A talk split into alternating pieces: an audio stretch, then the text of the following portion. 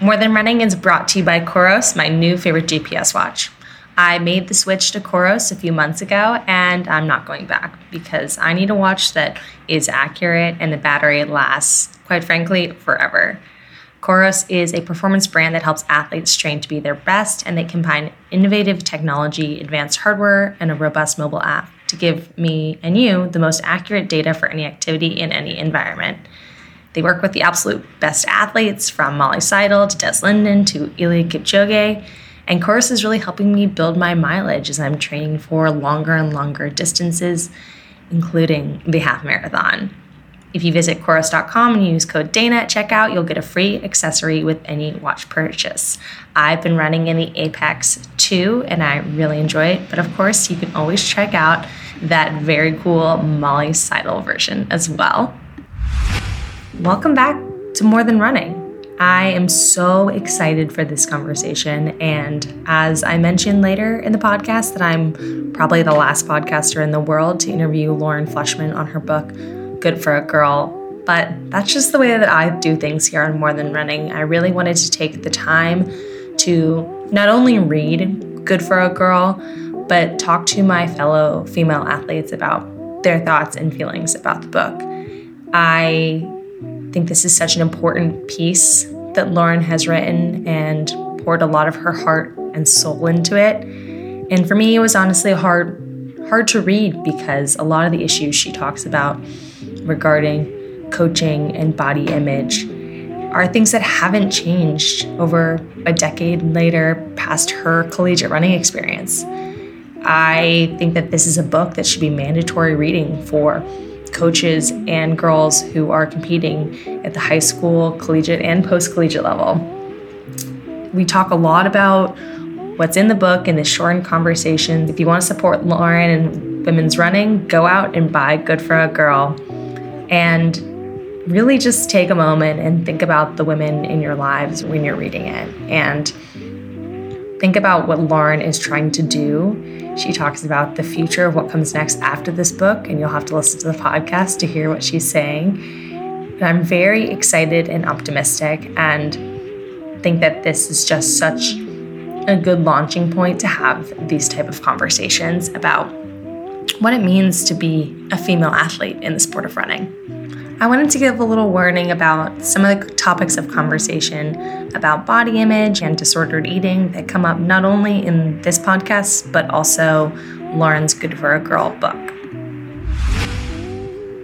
For this episode, I'm partnering with a resource, Equip. Concerned about an eating disorder? We've been there. Created by experts in the field and people in recovery, Equip is the leading virtual eating disorder treatment with dedicated five person care teams for every family. Equip is in network with many insurance companies across all 50 states. Head to www.equip.health to learn more.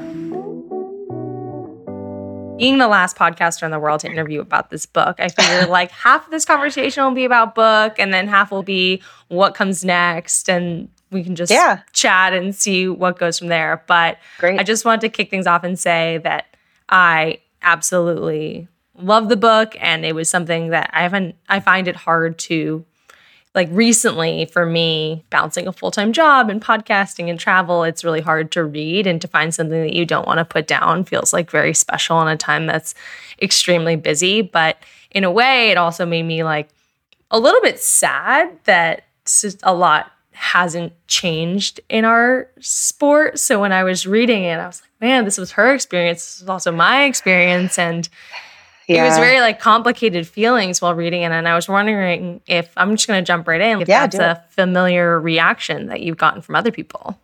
Yeah, I get notes from people currently in high school that DM me on Instagram. And so even like the next generation after you, it's still still resonating. So I think that that's why I wrote the book because I felt like we talk about some of these topics individually, the abuse in sport, eating disorders, like these little things but there is some underlying force mm. that continues to propel it all forward that isn't going to be changed by any one news story and i don't know that this book can change it either but i was just figured like if maybe if i could tell a story and make people go through the whole system with one person they'd be able to see the way some of the things connect and Mhm. that these aren't actually different issues. They all are sprouting out of a common issue of not seeing and appreciating and respecting female bodied people, women and girls, and giving them the space. And, and I think just if people could understand that a little bit, if we could raise our consciousness collectively on that, maybe individual actions will change the culture more quickly.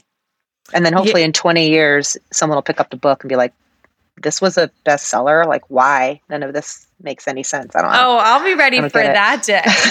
I hope that comes closer than 20 years. I think that the part that really got me when reading this was just how isolating these experiences feel to the individual, even though it's a team sport. But running in a way like kind of isn't a team sport. Like it's mm. always an individual sport that we mask as team elements through cross country and NCAA team scores. But the isolating experience that you felt seems very similar to what I've talked about with former teammates. I've experienced myself at some point.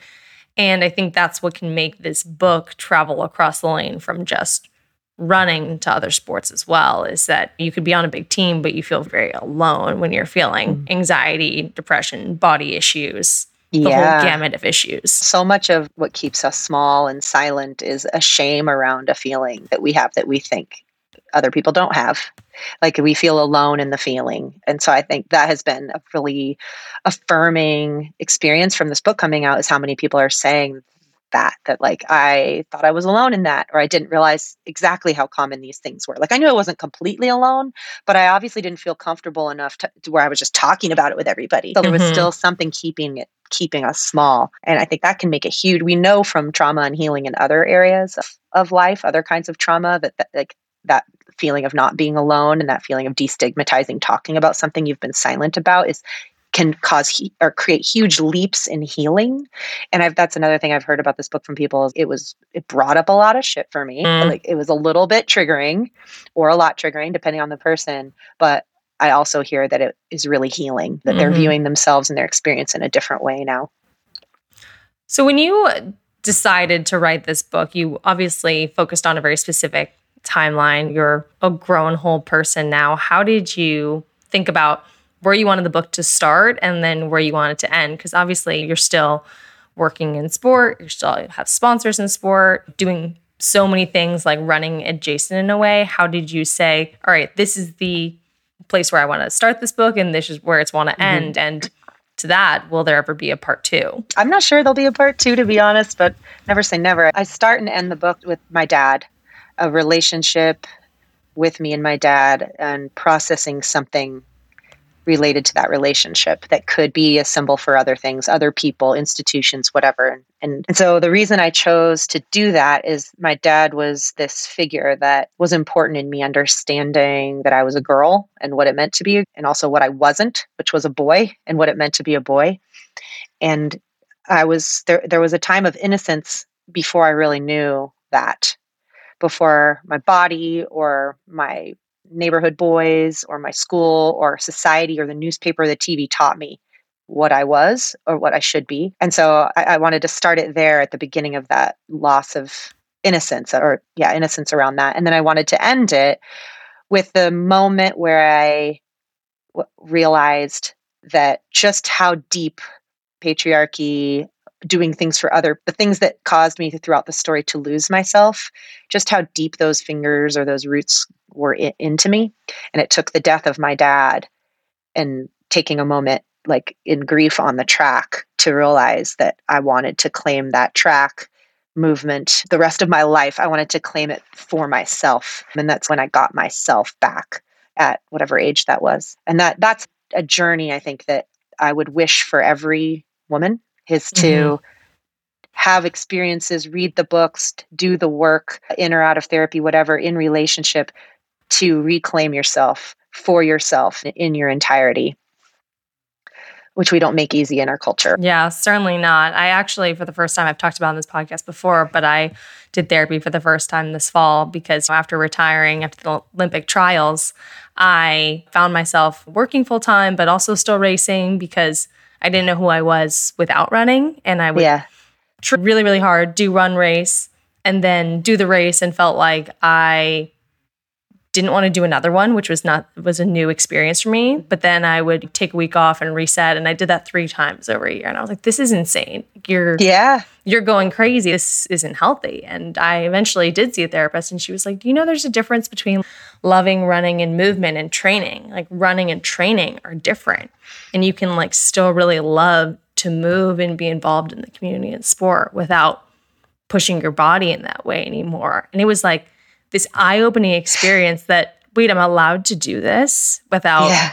pushing myself to the absolute limit. And it was in that moment that I was like, felt like I could breathe again in a way. Yeah. And it was so fascinating because your self-worth is by running fast because it is mm-hmm. so equally validating of I ran fast, I get praise, rinse and repeat.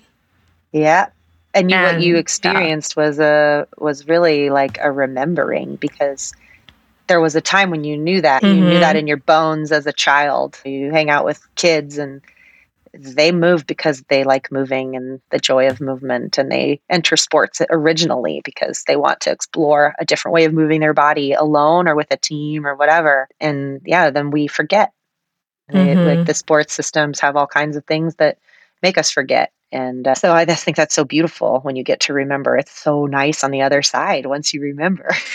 I know. And it's one of those weird places. I almost do consider us like the women on the other side in a way, mm-hmm. where then you go to these races and you see someone witnessing like the stress and anxiety that you went through. And you like know exactly how it feels and you know the weight that's sitting on their chest and all the pressures that come with it. And it's you, there's no jealousy and envy anymore. It's almost like for me, I can only speak for myself, but it's almost like a calm that mm-hmm. I don't have to have this, but also an, like an aching sadness that other people are still feeling that way of, oh, you can't yeah. see that there's this is so much there's so much more life to live. Yes, and that's what made coaching professional athletes really tricky for me because during the process of of like returning to myself and reclaiming myself and claiming movement for joy, I was then going to work and coaching athletes to be the best and compete the best. And even though I was taking a, like a more holistic approach than a lot of professional coaches, I was excellence was still the driver. And that mm. times got hard for me when I would, especially when I would see how much it, it just how much strife that it would create sometimes. Like it can create a lot of beauty. Like being uncomfortable can create a lot of growth. And so I would try to like direct the just the uncomfortable parts towards growth. But really, I just a lot of times wanted to be like, hey, maybe you should stop because it's actually not because you're you can still get faster for sure. Mm. Like it's also really awesome to just stop and do this other thing. But right. that's not my job as a coach when you're hired to help people be excellent. I know. All I wanted in college at one point, I was like, what if we just showed up one day and we got to play games? And everyone was like, you're insane. That's never going to happen. This is a D1 team. You're not going to have a game day. You're an adult. And I just thought, man, so that would have been great. so I did want to speak to you a little bit about coaching. And I think one thing where I look to you, obviously, is there are so many coaches that have female coaches in particular who have been in a very similar position to you who coach and then find one reason or another that it's doesn't exactly fit in a way. And one thing that I've been discussing a lot and have wanted to do a longer podcast about trying to interview a lot of female coaches who have actually left the sport is whether it's because of it doesn't traveling every single weekend doesn't fit with having a family or the lack of promotion opportunities. You're an assistant, but you're never going to be director, things like that. Did you ever consider coaching at the collegiate level, or was professional coaching the only place where you felt like was it fit for you? Professional coaching was the only place for me because I got a, a recruiting call to be a Stanford for a Stanford job in 2008 after I just missed the Olympic team. And I remember being really mad because I was like, oh, you think I should quit? You're basically telling me that you don't believe in my future because you think I should coach. It's just so funny to think about it now that way. But but I wouldn't have wanted the job anyway because I think that coaching cross country and track and field is the hardest coaching job because you have three seasons and then you have summer training, you have recruiting. It's, there's no off season. There's mm-hmm. literally none. And they work really hard. They're not paid enough. And then there's the whole gender roles thing. Like I think it's just tough no matter what your gender is to be an active present parent or friend, like or just family member when you have that job and and so it's a good fit for some people and it's just not a good fit for other people if you want to have roots and you want to have be available for coffees and community and coaching is just not it. But on the professional level, we do have an off season, and they're adults, so they can travel to competitions without me. So I can go to some, but I don't have to go to all of them.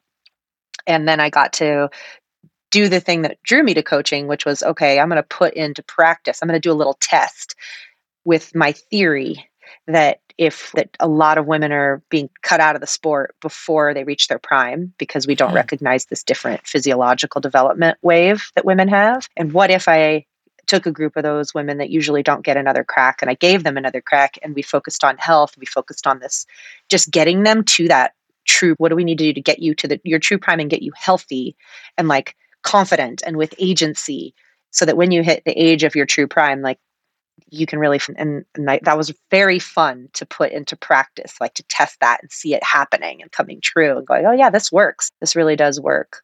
Uh, but then once I answered that question and, and for myself and started looking into the long term future, is this what I want to do for six to eight women for the rest for the rest of my professional life, or do I want to try to take some of these lessons and use them to spread it more broadly to shift try to shift sports more on a whole and obviously i did the second one yeah i think that there's a time and place for both of them. And you've obviously participated in both arenas, but it is a space where I've thought a lot myself of it was so revolutionary having your team and program obviously being at the professional level. There are very few places as a post collegiate athlete to be coached by a female coach unless you mm. stick in your college area.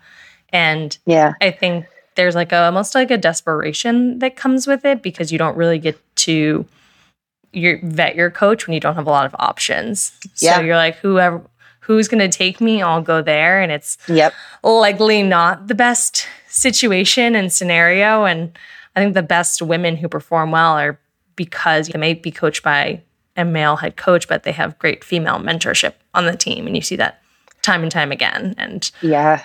That's something that I was like, man, if I could go back and think to myself when I was looking for a pro space that need female mentorship would have been number one and trying a little bit harder to say, you know what, trust yourself. If you're going to do this for six months, find a female coach. But I actually have never been coached by a female coach at any level of sport, which is, you know, That's as amazing. a 29 year old who's been in yeah. this for a really long time is, you know, pretty upsetting to me because as someone who's also trying to promote more women in sport and answer this question of like why don't high school girls really care about the pros too it's we don't even have mentors as coaches and i do see some shifting at the ncaa level but definitely not the pro level which is just yeah oh it's yeah. so tough it's just it's really hard to get paid to, to be hmm. honest it's like so many coaches male and female are doing it for free.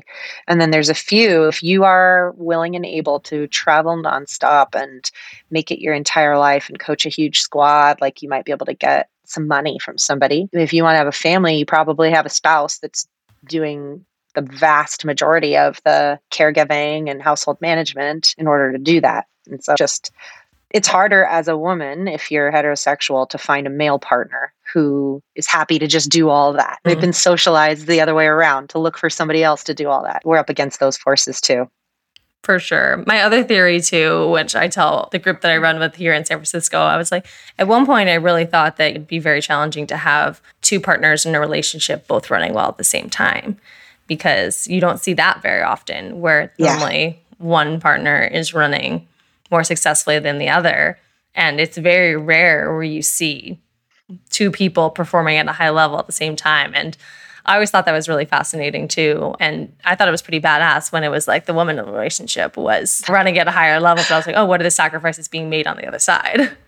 Yeah, I think I just saw a little snippet. It's probably like an excerpt from Kara Goucher's upcoming book, but she did a little snippet on social media. Maybe you saw it about the day that Adam showed up in a Go Kara shirt or whatever to an event as like this turning point where she really felt that he had because he used to be the one that was the star when she wasn't and that it was an adjustment period to get used to her being the star and him being on the tail end of his career but that is a powerful moment when that person is willing to be like no i'm here for you like i recognize that. And Jesse and I were competing in different sports, but the times when we were both doing well, him in triathlon and me in track, were the hardest on our marriage. It was extremely yeah. difficult because nobody had the energy to be the support person, and you need a support person. Yeah, you definitely do. And the one thing I noticed in your book is that I felt like you very clearly took a lane of not being i think sometimes like feminists get a bad rap for being hypercritical of men but in almost no way it seemed like there was just like you mentioned like this envy in a way of how carefree it seemed to be a male in sport compared to how complicated it is to be in a women's sport and i was wondering how you decided to choose how you spoke about men versus women particularly in this book yeah i think I'm like I use she her pronouns and I identify as a woman, but I'm actually a pretty gender fluid person, so that might influence my angle. I'm not sure. But also I just have always felt like it's an oversimplification to make men into the bad guys or something or to try to achieve I totally agree. a better space by by putting somebody else down. And in the next 10 years we're going to be learning there's just we're going to be learning so much more about how men are suffering in our culture the way it is right now. And uh, they need they actually need a lot of help. And then when it comes to our sport we are a combined gender sport. It's and if 82% of the running coaches are still male and our teammates, the ones that we look up to and travel alongside, are male, we can't fix these problems by ourselves. These are, shouldn't be women's problems to solve. They should be running's problems or sports athletes' problems to solve. If any, if a group of us are suffering, we should all trying to come together and raise our awareness, figure out the tools to help, figure out just like you would for your cross country team. If two of your members were struggling, you'd we all have to kind of show up for each other. And so it's like it does no good to alienate them. And I just don't know that they're like there's very few people that are bad actors. Yeah. Like good people making bad decisions sometimes, usually out of ignorance. And usually it's not their fault. Usually it's because nobody told them. And then I thought it was important in the book to demonstrate all the ways that even as a woman, as a feminist, that I was also contributing to the problem. And I think in the Mary Cain scene, when I witness her being verbally abused and I do nothing, uh, even as a woman passionate about women's well-being. Even as a female coach with a team dedicated to women's well-being even i could sit there and see it and say nothing. That's mm-hmm. how hard it is. That's how strong these forces are and how much power some of these men have. And like you're it's almost like you i just wanted to acknowledge that this isn't easy. And so it's not something we can do alone. Like we need a giant shift from all of us. Yeah that's that scene resonated with me also just so deeply because I there's been a lot of discourse recently about what's going on at certain college teams and not others. And I think what you break down is like this is happening everywhere. Maybe at one point or another, it's being flagged at certain team, but like, this is pers- this is a persistent issue that's happening across the board. But one experience I had was I always felt like the top five were treated differently than the bottom fifteen, and I being in the top five at my college always had that privileged experience. And you don't even, you get snippets of seeing how other people are treated, but you don't want to lose your spots. You're not willing to say anything. Yeah. And I've really looked back at this over the past, it's almost been, it's been six years since I've graduated and been like, wow, I could have done a lot more for my teammates who were struggling. But I just felt like my position was unstable. So yes. I didn't feel like I had the confidence to do something for them. And now I'm like, wow, that one time your coach said that athlete had not done anything for six weeks when she was training two hours in the pool every single day, said she looked overweight. You're like, I definitely should have said something because I knew that was a problem. But yeah, you're right. It's like sitting on the sidelines, like knowing when to speak up and now being in a position where you have some sort of an audience, you're like, am I educated enough to even speak on these issues? And that's the position where I am now. I'm like, I would love to flag these, but I want to be able to have the education and spotlight to the experts versus just speaking from a soapbox. Yeah, and I think that there's also a gender thing there where women in general, when studied, feel that we need to be an expert and have all of the pieces in line before we'll apply for a job. We, we feel we need to meet 100% of the, the qualifications before doing that. Whereas I think men were like 70%. If they'd met 70% of the requirements, they'd apply.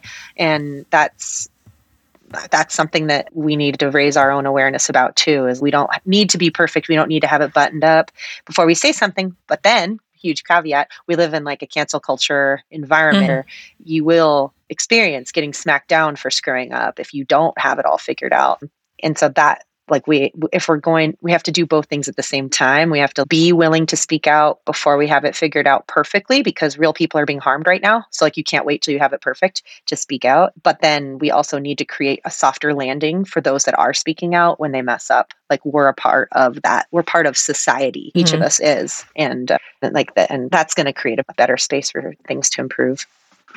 I think social media has really made this extra complicated too because it is so easy to clap back or say a quick comment and without really thinking about the human on the other side of things.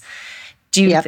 how do you feel like your career would have been different with I know social media wasn't a part of it, but being more related to how you get contracts. Even college athletes are getting contracts based on their social media presence now and it's yeah. persistent of just this is really important to have a platform, but it also is very dangerous in a way where anything you say can be misconstru- misconstrued. Yeah, it adds a huge amount of pressure to people younger and younger. And then we also know that the money from name, image, and likeness stuff is being is amplifying the sort of patriarchal forces that already exist and the misogyny that already existed because their money is being disproportionately awarded to female athletes that are attractive, deemed attractive to the straight male gaze straight white male gaze more than any other group. And it's like the conversation around AI and like the like if it's mining the internet for the things it's going to say, if it's mimicking us, then mm. it's amplifying all the inequities and biases that are in that in oh, the yeah. What pool. was that ChatGPT was like describe an engineer to me, like a, the top qualifications for an engineer, and it was like white male. Yes. All those sort of things. Yeah, and that's what NIL stuff is doing too. And that's what the dangers are of all of this stuff. So that's the kind of stuff that makes me feel like grateful that I didn't have those forces when I was growing up to that degree. Really, it was just LetsRun.com. It was like the fear of, oh, so gross when I look back at it, back at it now. Like the fear of being criticized by this majority male um, chorus of voices, unknown, nameless, faceless voices in mm-hmm. basements somewhere that had so much power where I didn't want them to say something bad, but I also really wanted them to say something about me being hot. It was like, yeah, yeah. You, you want you wanted their approval because somehow that indicated your value to those in power, and it, and but I don't know. And now there's just that just has morphed to social media more broadly. And I think one big thing for me having the courage to publish this book was I had to wrap my head around the idea that I was going to get slammed on the internet, that people were going to say things that where they didn't really know me. And has that happened? Surprisingly little. The only issue it has blown up on is like issue of trans inclusion eh, to a UK audience. The US audience hasn't even been very bad on that. There's been a few things like I get two a week of horrible yeah. the, from someone in the US. But in the UK, if you say anything about trans inclusion of, to that audience, it's like really, it's like MAGA people. It's like that level of it's shockingly inflammatory yeah. for the UK audience, especially in athletics, because it is such a small segment of people who are already marginalized, and it's yeah. really just taking zero nuance. And I remember a couple Thanksgivings ago, I had some a distant family member at dinner, and I was we were talking about this and it was about the sprinters in Connecticut. Like this is probably four or five years ago. I don't know if you remember that, but yeah, I do. I was yeah. talking about oh, the difference between like sex and gender at, this, at Thanksgiving dinner. And my sister's, please, don't try. And I'm just sitting there being like, this is the difference. And I think I had just taken or just had graduated. I was like, I'm going to use every single women in gender studies knowledge I have to date but I think it's very strange that instead of promoting women's sport, people want to take down a very small, at risk group of people who are trans. And I just fundamentally don't understand because it's people who aren't even interested in sport in the first place. It's very strange to me. And I can't even wrap my head around it. Yeah, it's It is a very surprising and strange kink in the human brain. It's like we all have this little hole in our head that makes us take up huge amounts of oxygen on an issue. And it's mostly white men. I have had similar messages with family members where they're like, What do you think about trans inclusion in sports? It's like a white male relative in their 60s or something. And then I'm like, Here's what I think. And they're like, I think you're wrong. And I'm like, Cool. you're like, great. Okay, let's continue this like, conversation. This is the first conversation in 20 years you've shown any interest in women's sports. So that's like, um, you're now you're showing up to defend it. And I'm like, Okay there's a lot of other ways I can direct you to if you want to protect women's sports. It's a fine for you to have an opinion on that, but here's 10 other more useful things that apply to a much larger group of people and mm. go a lot farther. So as you're thinking about what come what comes next in this like beautiful new chapter you have, you're a best-selling author, you are discovering new sports. I see that you picked up ski touring and other fun things this winter. Yeah. What is like the new pathway that you want to continue creating change for women. It's obviously having these conversations is extremely important, but it can only go so far when speaking to the same people. So I guess yeah. what's next for you and how do we get more people interested in these type of conversations? To be honest, I don't really know. I have a couple ideas. Uh, one thing that I've been thinking a lot about is pursuing this coach certification program for to coach female-bodied people, like a mm. like taking like a safe sport, like what we've done with safe sport, and making sure, like even if we can't make it mandatory, which I'd love to make it mandatory, you could make it a thing that people look for, like the gluten-free symbol or uh, non-GMO or something where once we've raised the consciousness of female athletes and their parents to go, hey, is this coach cert- do they have that certification or, or are they completely going to be clueless on these things? I think that's one thing. And then another thing I, I um, could see myself pursuing is trying to develop this alternative ranking ranking system for college programs. And this this only affects a few hundred thousand women, so I have to really think about like how much time to put into various things. Mm. Uh, but I do think it could have a ripple effect, which is if you, right now, the only ranking system we have is by performance. And whereas something like the US News and World Report ranking system of colleges overall, not athletics, just colleges, which I know is, has its own bullshit stuff, but it's based on some other formula that counts in certain variables. So, what variables could we choose that would create an alternative sports team ranking system that would help athletes as they're coming up in high school make choices that will impact their health and their well-being and protect their love of sport and also be able to perform their best. And because right now they're going into these things blind really. Like you show up as a freshman the only information you have is to ask athletes on the team or to watch how they eat or you can't even count on somebody telling you the truth as they're trying to get you to join no. your team so I think something yeah. like that could be really cool and it would add pressure to these universities to do a better job in areas that they're not naturally financially motivated to do.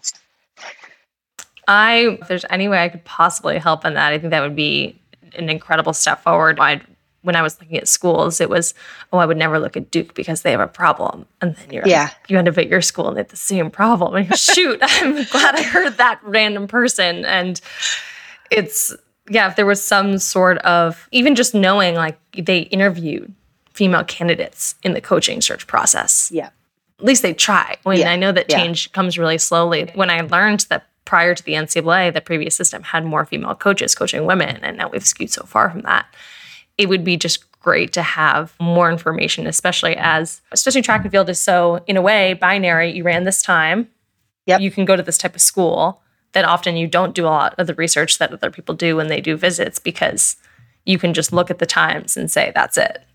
Yeah, and we can use other industries. Think about when you're doing a job search. If you could only find out what the salary was, but you couldn't find out what the benefits were, what parental leave policy they have, what's their vacation policy, like what's all these other things that are more about your holistic experience, how much work from home versus in person. Like you're creating a decision that's based on much more than income. There are people every day that choose a job that pays less because it creates the lifestyle and the values that they care about.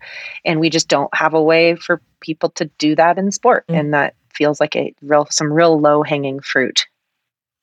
As you align yourself with like certain sponsors and opportunity, is that something you also do in your research before you pursue any brand deals or partnerships? Or I know that obviously with Oiselle, you spoke to that deeply. It's a weird space that you live in of athlete I, you probably wouldn't call yourself an influencer in any way, but have a certain level of influence that Yeah. you have to do like a vetting process of who you're partnering with long term. Yeah. Yeah. And I, as a, it's so tough to do that that I don't, I currently only have one part and that I just, I'm a little gun shy to try to bring on anybody else because there is a lot of vetting involved. Patagonia that brings like drag to the outdoors and makes the outdoors more accessible for the queer community. They do a great job of explaining like just how rigorous their system is for figuring out which people to partner with. And if I were to partner with more people, it would be super important to me to do that because I just wouldn't want to direct somebody to something that wasn't like doing the actions. Like Salomon is a partner that like supported and mother was creating Mm. totally new playbook for in getting parents to, able to compete in the event like with childcare and deferred yeah, I was at that like event this fall. It was Oh, at the awesome. Salomon WN Mar- half marathon, and yes just hearing the stories of the women who are on the trail in this race, they had you could drop your kids off at childcare, and the difference that meant for a mom to be able to do Yeah. a race and to think how basic and simple it is. But yeah, Yeah. there's some incredible work being done, but unfortunately, it's expensive and on a small scale. yes and you have to are people just are women a campaign for these people or is Mhm. it are they actually like taking actions like putting money up to make it better I just have one last question for you. Yeah. I could really talk to you all day about all these issues. I think one interesting thing that I've seen too is that women are going longer and longer in sport. And I wanted to hear how there's probably women that you know used to compete against that are still competing. Yeah How does that make you feel that the space that you're working in and making change, like witnessing the change, witnessing what's happening within sport today with kind of this rise of moms competing postpartum and being like very competitive? I know it's probably an interesting place place to live in on your end. Yeah, I think I left at the right time for me. I think there are a lot of women who left before they would have liked to. It's because of age discrimination in contracts. They turned 28 and suddenly they were considered old and they had no choice. They had to quit or pregnancy or whatever it was. There are all these reasons. But for me, I left when I was ready and um and I just didn't want to fight injuries anymore. I didn't want to spend that much energy on this one narrow focus of my life that used to bring me a lot of joy and drive and I it just wasn't. But I what it's so encouraging to see that if you are a woman who does maintain the drive and has your best years ahead of you and you want to keep competing like we now live in a world in a space in a country in a sports system where that is possible where it used to not be possible. It doesn't mean we don't still have a bunch of stuff to work on but that's encouraging. It's like one of the bright lights that shows that some things are getting better even though i'm still hearing from the high school athlete that the problems that you and i faced are still alive today there are these other things going better Yeah, there's definitely some moments of optimism. And I feel like if we get too dark, we won't move forward. yeah and we need to see that things can change and they certainly have just from my mom to me which i talk about in the book like in one Mhm. generation my entire life is possible and her she couldn't have done any of the 20 things i spend most of my time on so it's it's remarkable it's just tough when you're looking at the now and you see the pain and the hurt like you, you do need to look at it because you need to be motivated to change things but then yeah you gotta realize that like it's an ongoing long process Cheers to this book being irrelevant in 20 years. We hope. Yes, please. Please, I'll leave it at that. I would recommend this book to literally any person who moves, especially the men in my life. And I'm just I'm very grateful for you to write this and being yourself and keep sharing that authenticity throughout everything that you do. And I'm will be cheering for you for what other pathway that becomes. It's just been such a pleasure to be witnessing this change, and it's like very empowering to watch on my end. Oh, thank you. That means a lot. And I'm cheering for you as well. There's a lot of exciting things ahead. More Than Running is on the CITIUS Mag podcast network and is edited and produced by Mike Zurzolo. If you liked this episode, please send me a note and check out the More Than Running newsletter on Substack. See you next time.